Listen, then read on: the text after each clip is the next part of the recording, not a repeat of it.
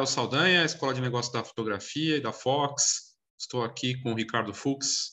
Obrigado de verdade, Ricardo, poder conversar com você sobre o seu trabalho e olhando assim a tua carreira, né? Olhando aqui na a gente vai no teu Instagram, por exemplo, é, mais de 15 países em viagem de trabalho, é, colocado tendo é, premiação em, em, concurso internacional de fotos lá em Nazaré, que tem lugar, lugar de ondas incríveis e de fotografias fantásticas, né, que você já criou, e fotografou a maior onda do mundo em 2017.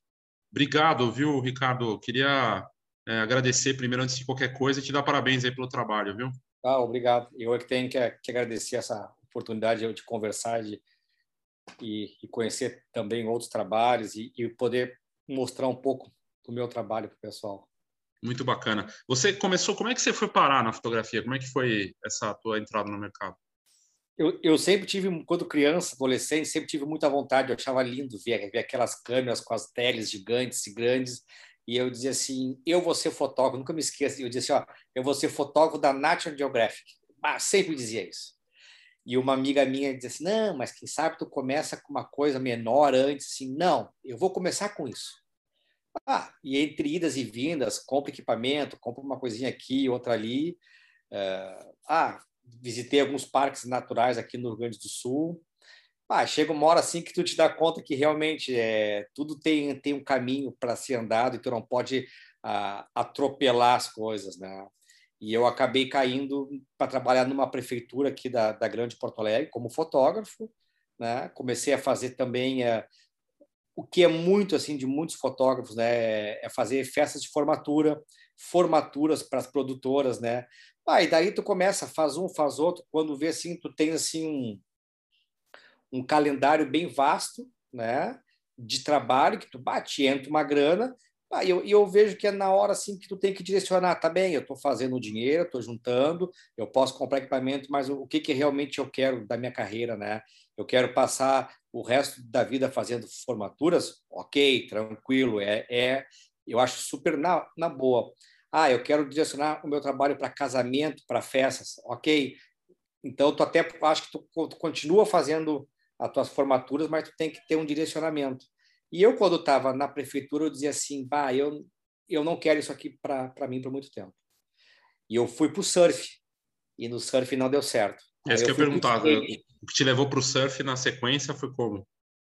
Foi, foi, teve um evento aqui no Sul e eu pensei assim, eu não quero passar o resto do, da, da minha vida fotografando assim para a prefeitura. Acho bacana, conheci muita gente, fotografei muitos shows assim, pá, mas eu quero algo mais, eu quero algo a ver com natureza.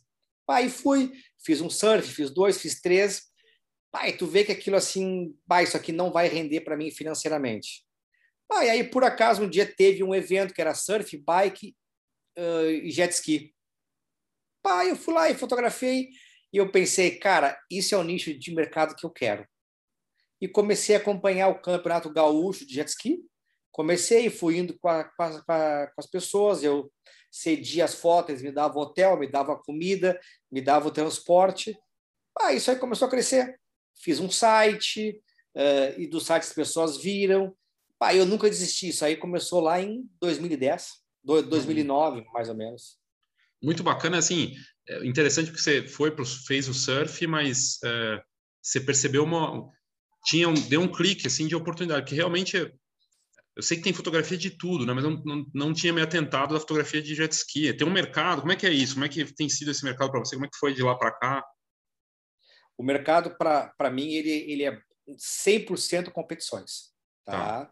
Eu prestei, assim, acho que, uh, que eu me lembro assim, de cabeça, um serviço para Yamaha Japão, né, com algumas fotos aqui em Porto Alegre, tá?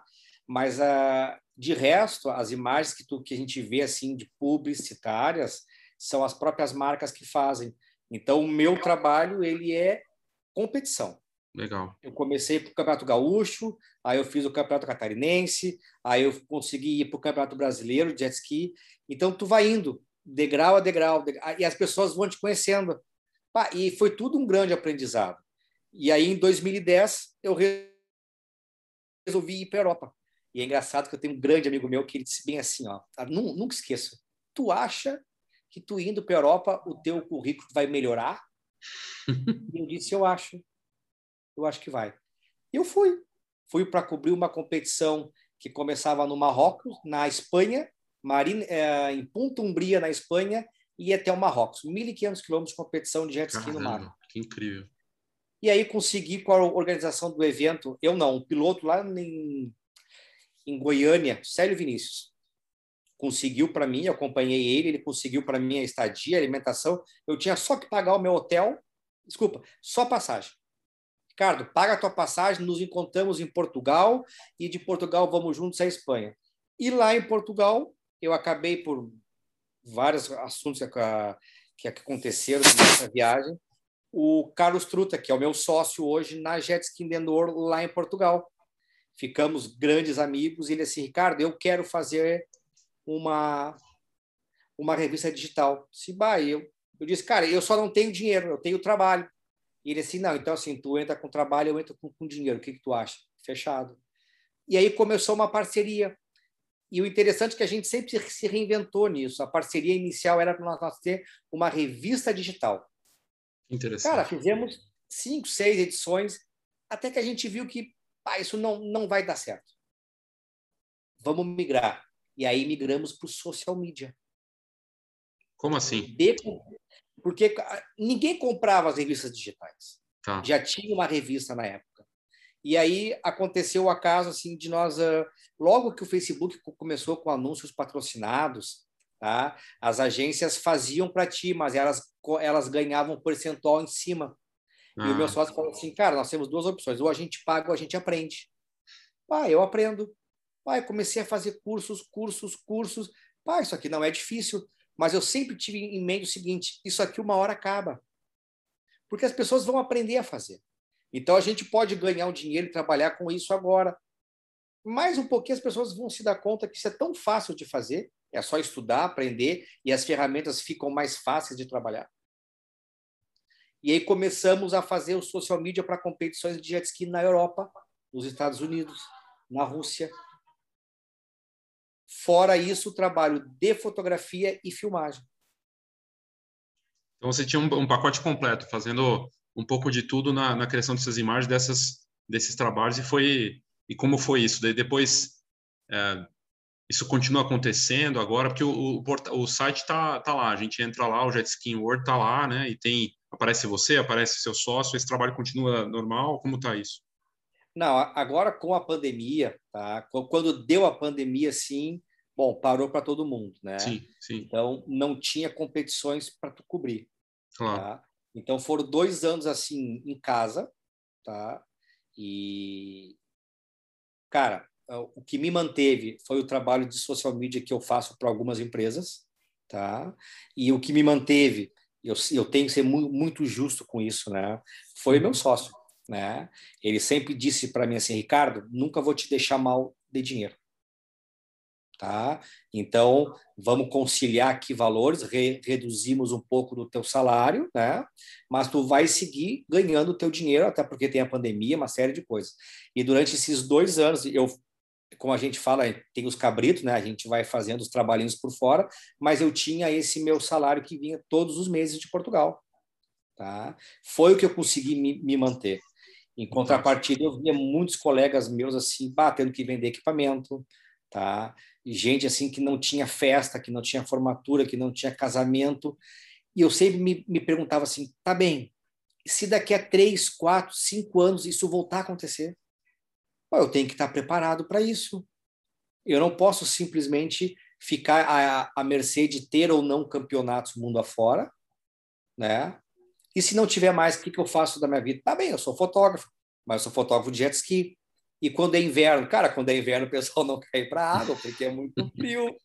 Tá? E, e tudo isso é, eu vejo que, que foi um crescimento do meu trabalho, foi um crescimento da empresa. Agora, por exemplo, em 6, 7, 8 de maio, eu estava em Portugal porque teve o um Mundial de Freeride, que, era, que é saltos em onda, tá? a 40 quilômetros de Nazaré. Caramba, que incrível porque foi o, o evento que a, nós organizamos em Portugal, tá? E esse estava garantido. Mas as coisas são muito cíclicas. A gente tam, também fazia o Eurotour, que foi na Polônia, que foi na Áustria, tá? que foi na Bélgica, tá? Mas como hoje a gente faz, a gente não sabe como é que é amanhã. E aí tem outro time fazendo esse trabalho hoje, tá? Perfeito, tivemos a nossa oportunidade, quem sabe um dia isso volte, tá? E a gente volte a, a trabalhar com, com essas equipes, porque nada dura para sempre. Sim. Nada dura, tá? E eu, eu aprendi, a gente tem que se reciclar, a gente tem que se reinventar com as coisas. E, e assim, dessa experiência, por exemplo, de Nazaré e, da, e esse trabalho, assim, como é que você entrando um pouco, um pouco na parte técnica, né, fazer esse tipo de fotografia, tanto de jet ski quanto no caso dessas super ondas, o que que pede assim em termos de equipamento? Precisa ter um equipamento específico? Tem que ter algum cuidado é, nesse? Como é que você? O que que você pode dizer em relação a isso, né? Cara, tu sabe assim, ó, eu trabalho com Canon. Eu tenho tá. duas ah. Canon comigo, tá? Tenho uma 400 milímetros, tenho uma 70 200. Uh, eu vejo hoje em dia as pessoas assim muito preocupadas em ter o melhor equipamento possível. Ok, bacana, eu acho interessante se, se tu pode, se tu tem condições financeiras de ter agora as novas mirrorless da Canon, show de bola. Mas uh, a fotografia ela está dentro da gente, né? Ou tu sabe fazer ou tu não sabe. Tá? Eu, eu já vi pessoas com equipamentos nota 10, cara, as tops, e as fotos não é tudo aquilo. Então, eu, eu tenho uma teoria assim que fotografia a gente faz é com a nossa cultura, é aquilo que, que a gente traz de dentro da gente através de viagens, cinema, teatro, principalmente literatura, né? Então, tu fotografa é com aquela cultura que tu tem.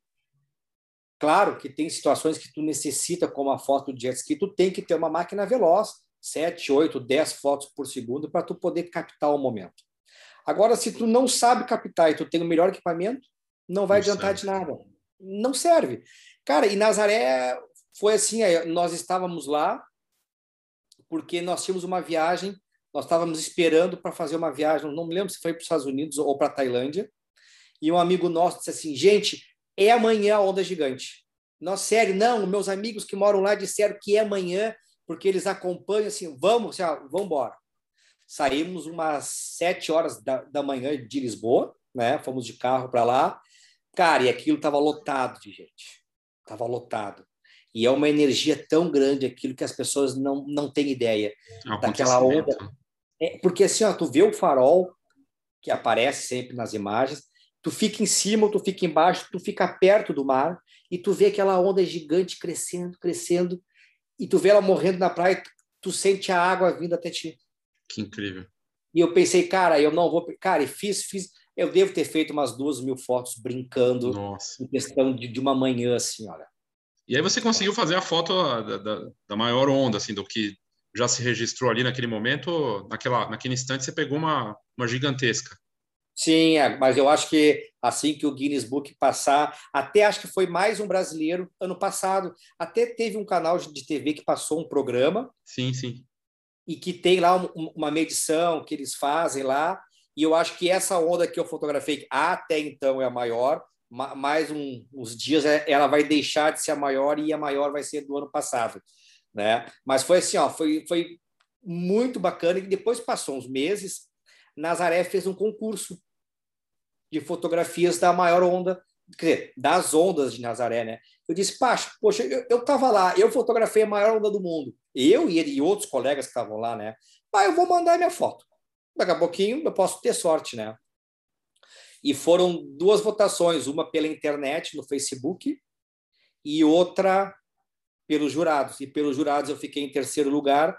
Que e legal. pela internet eu acho que eu, que eu fiquei em primeiro, mas não teve pre premiação, porque era por likes. E eu estava sempre páreo a páreo com outro rapaz, né? Que também com fotos ótimas, né? Eu digo, pessoal, vamos lá, deem like, deem like, deem like. E eu, eu acredito que eu fiquei, eu acho que ainda fiquei em primeiro na internet, eu não tenho bem, bem, bem certeza. Fantástico, parabéns. É, a parte do, do vídeo, que a gente vê muito essas câmeras, você falou das mirrorless e dos smartphones também, 8K, 4K, vídeo, vídeo, vídeo. Você, você olha para isso também? Como é que você vê essa parte do avanço do vídeo na fotografia? Tu sabe assim, eu adoro vídeo, eu já comprei equipamentos de vídeo para assim, ah, vou filmar também, né? Cara, eu usei duas vezes e disse, não, não dá. Acho bacana, mas ou tu fotografa ou tu filma. Se eu vou parar para botar a câmera naqueles coisinhas, né? Eu perco a foto, tá? Então, Não. Acho super fantástico essas, esses celulares novos com 100 megas, 108 megas. Acho sensacional. Mas eu não vejo isso como que vá substituir uma DSRL. Ah. Não. Agora, mirrorless, sim. Tu sabe que até um tempo atrás eu duvidava. Hoje já não. Porque o grande detalhe das câmeras, das vulgarmente falando, que troca a lente, né, as DSRL, é que tu tem os teus botões tudo muito à mão. Enquanto que num telefone, tu tem que, ah, aperta menu, aperta um botão, vai para o submenu. Mas acho bacana para quem faz shows, para quem vai a shows, para tu fazer um making off, acho muito, eu acho sensacional isso. Muito bacana. Mas DSLR não, não abro mão ainda. Você, tem o, é, a DSLR é o, é o clássico, né? E, é, e continua sendo super sistema, né? O pessoal usa e muitos fotojornalistas premiados não trocam de jeito nenhum. É, a parte do NFT, você abraçando isso já, com, preparando aí é, uma ideia de projeto, de colocar isso, como é que você vê essa novidade, que é algo tão ainda novo no Brasil, e mesmo lá fora, é uma coisa meio recente, tem um ano aí que, que a coisa na fotografia estourou, parece que a fotografia chegou por último até no, no NFT. Como é que você está vendo isso? O que, que você acha desse mercado a princípio? Como é que você está observando isso? Eu, sinceramente, eu acho o futuro isso, sabe? Eu acho o futuro. Uh, é assim que nem, que nem rede social, é que nem o Instagram. Quem não está dentro, está fora. Tá? Tá fora no sentido assim que vai perder mercado. E quanto mais tu te posicionar, quanto mais tu tiver conhecimento, uh, tu vai estar tá bem. E aí eu volto naquela questão, e se, e se, tomara que não, daqui a um ano, dois, romper uma nova pandemia, ou daqui a 10 anos que seja, ou a 20 anos, tá bem, tu tem um trabalho sólido, aonde tu está vendendo as tuas fotos. E eu penso além disso. Tá bem, olha só. Eu, por exemplo, eu tenho milhares e milhares de fotos guardadas. É isso que eu ia te perguntar. Tem um acervo fantástico.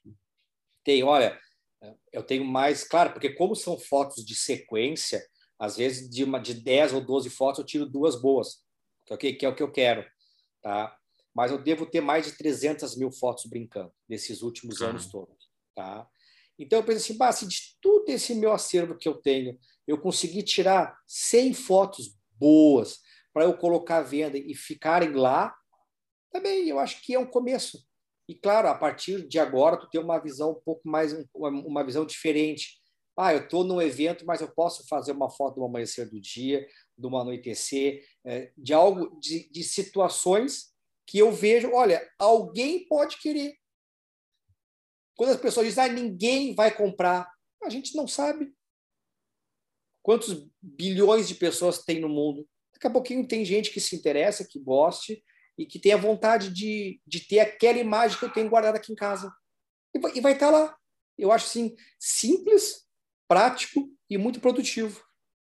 Fantástico. E você, como a gente tinha conversado anteriormente, até da entrevista, já se posicionando para criar projetos e coisas específicas ali e lançar em breve algo para isso. Sim, eu estou aqui ó, lendo de forma assim todos os dias alguma coisa, mas uns três dias para cá que a gente tem, tem se falado, a avalanche de, de informações foi gigantesca. Então é, eu, eu, tenho que parar, acordar cedo aqui em casa, começar a ler. Eu, eu, eu fiz várias coisas fora de ordem.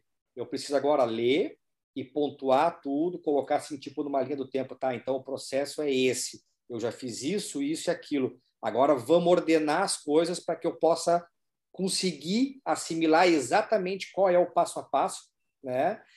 Por exemplo, dúvidas que eu, quando eu caminho eu penso, tá, mas eu já subo a foto em alta para lá? Não, a foto vai em baixa?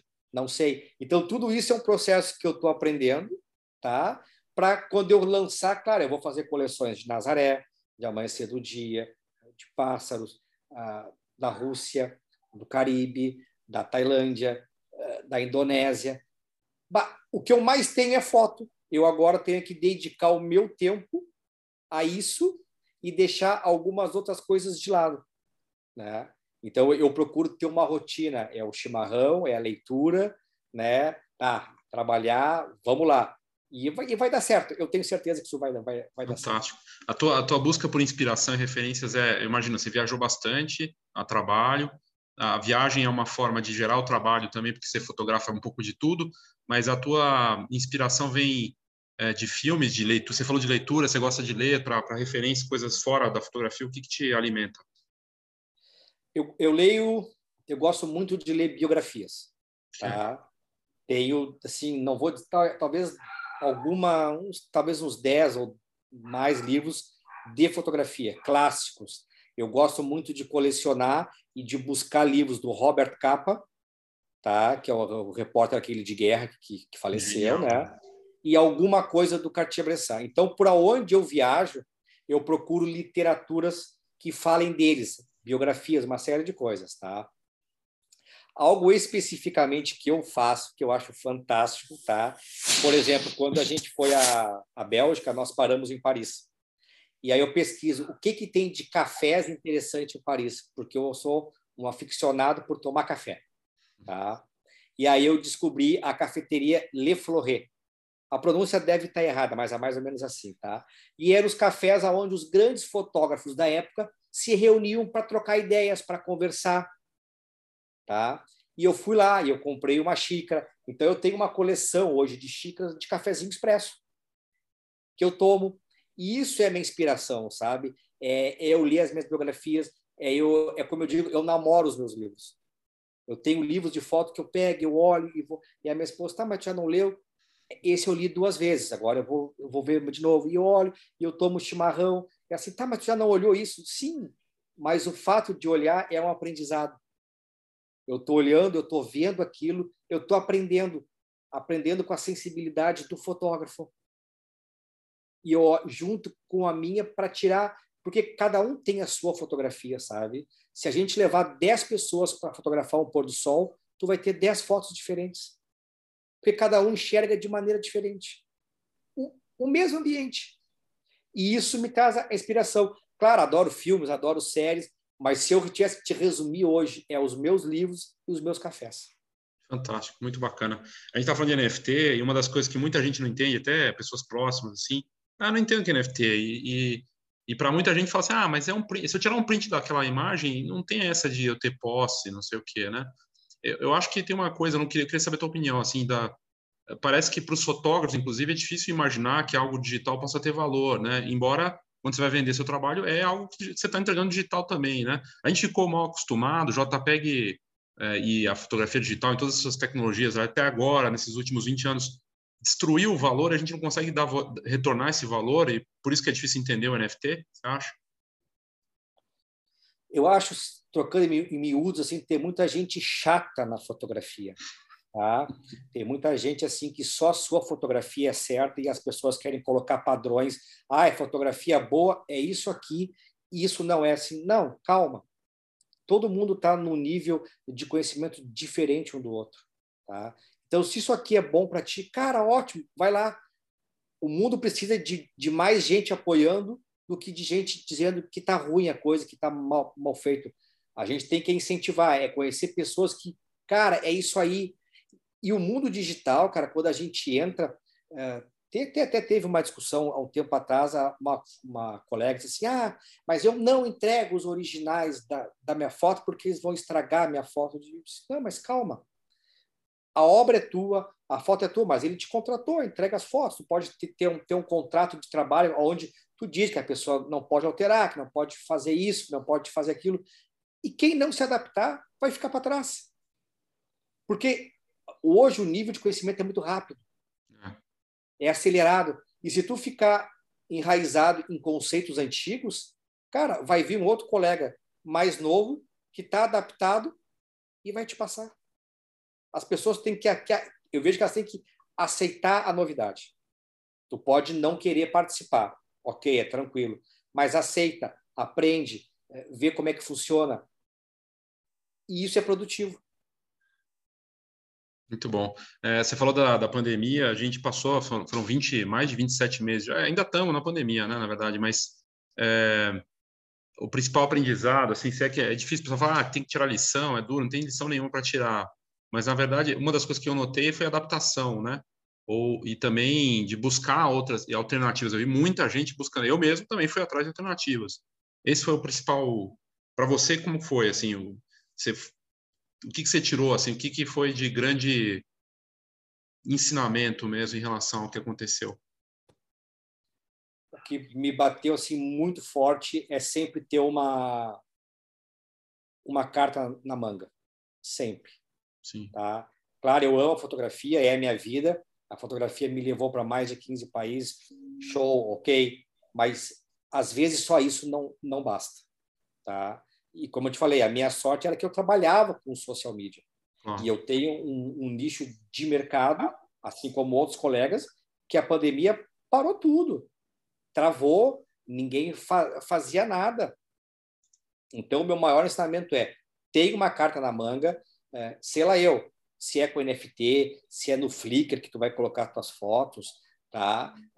Enfim, a, como a, até mesmo tem, tem banco, tentei colocar fotos em banco de imagens, mas por incrível que pareça, achei difícil, achei complicado. É, eles te dão uma comissãozinha Não. pequenininha e eu vi assim, não, mas tá bem, eles são grandes, eles podem vender, tu pode... Veja bem, tu pode vender em quantidade. E eu acho que o NFT vem e meio que é um, é, é um atalho, olha, quer ganhar dinheiro é aqui.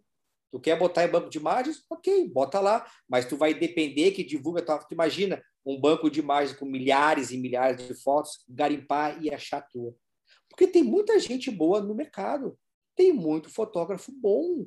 Sim sabe? Assim como tem muita gente ruim, não só na área da, da fotografia, mas tu tem que te, te, destacar de alguma forma. E eu vejo que o NFT é o canal.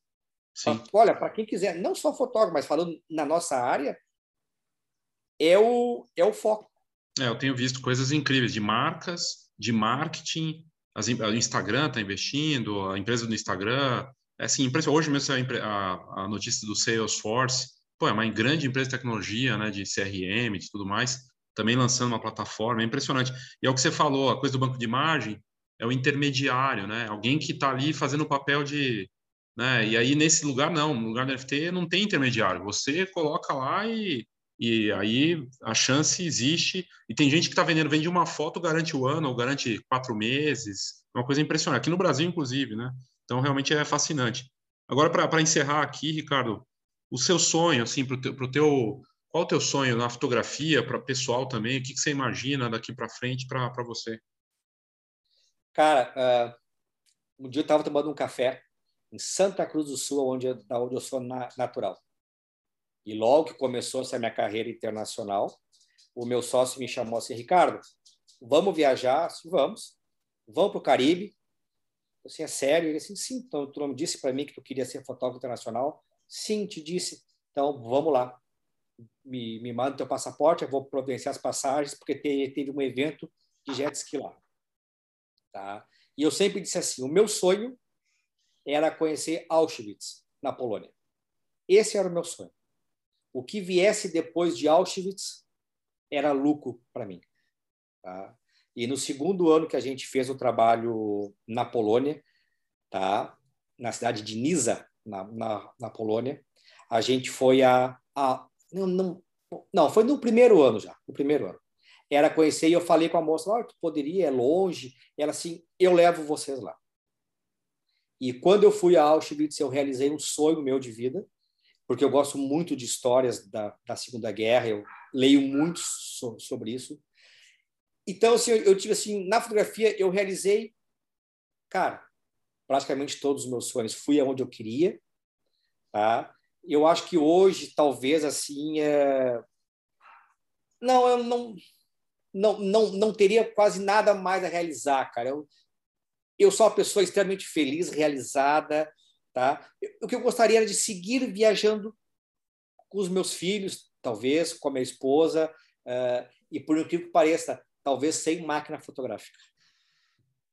Tá? Curtindo o momento. O fotógrafo fica refém da máquina. Tu acaba não curtindo, às vezes, o momento, porque tu quer estar tá, tá registrando e vira para cá. Ah, eu acho que o telefone, numa viagem com família, te soluciona o problema, ou até, quem sabe, agora as, as mirrorless, que são pequenininhas, são, são fininhas, né? Eu, tal, talvez hoje, assim, olha, eu acho que eu quero ter sucesso no, no, no NFT. Eu gostaria muito de ter sucesso lá para os próximos 5, 10, 15 anos aí e né, em outras plataformas que venham a surgir. Muito bacana. Ricardo, obrigado de verdade. Eu vou deixar aqui na descrição do, do, do vídeo, no canal, no site também, E no podcast também, o Instagram do Ricardo, o site é, que é bacana também. E obrigado, viu? Parabéns. Eu tenho certeza que você vai ter um, um resultado bacana aí com o NFT também nessa nova fase. Ah, tomara, com certeza. Vamos trabalhar bastante para isso. Valeu, brigadão. Bom final de semana para ti aí. Você também.